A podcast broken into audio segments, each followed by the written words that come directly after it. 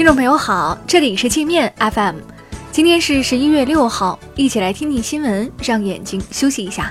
首先，我们来关注国内方面的消息。中国将恢复加拿大猪肉和牛肉进口。在中方宣布之前，加拿大总理特鲁多已抢先在推特上公布了此事，说这是一个好消息，还称赞加拿大新任驻华大使工作得力。由于此前加拿大肉制品被检出瘦肉精残留，而且检疫证书涉嫌造假，中国从今年六月份开始停止进口加拿大猪肉和牛肉。加方经过四个月整改，重新获得中方认可。加拿大肉类协会主席称，四个月来，加方至少损失了三亿美元。中国在法国发行四十亿欧元主权债券，引发国际投资者哄抢，总申购金额已超过两百亿欧元，是发行金额的五倍。其中百分之五十七的资金来自欧洲。这批债券分为七年期、十二年期和二十年期三种。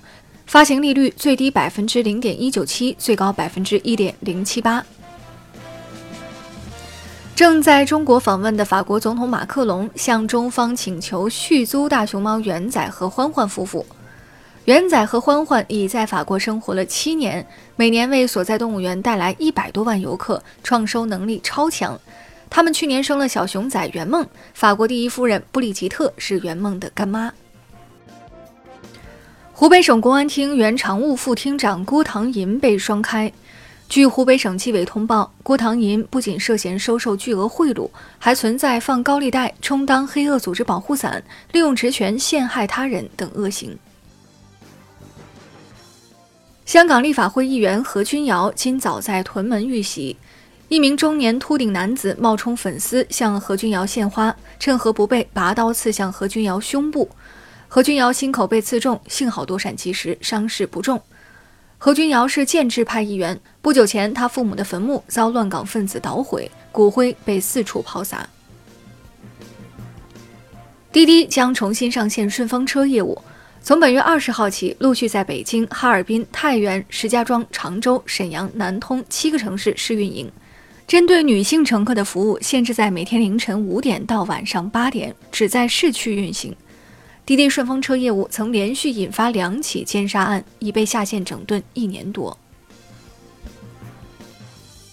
王思聪被北京二中院列为被执行人，执行标的约一亿五千多万元。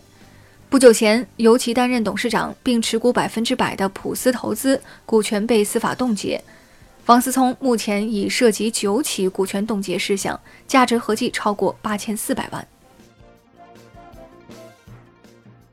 乐视网面临资金链彻底断裂，董事长刘延峰称，公司已无力承担拍卖乐视大厦所需的六百一十二万诉讼费，未来可能连办公地点也租不起。乐视网今年前三季度仅实现三亿八千多万收入，而累计债务已超过二百一十六亿。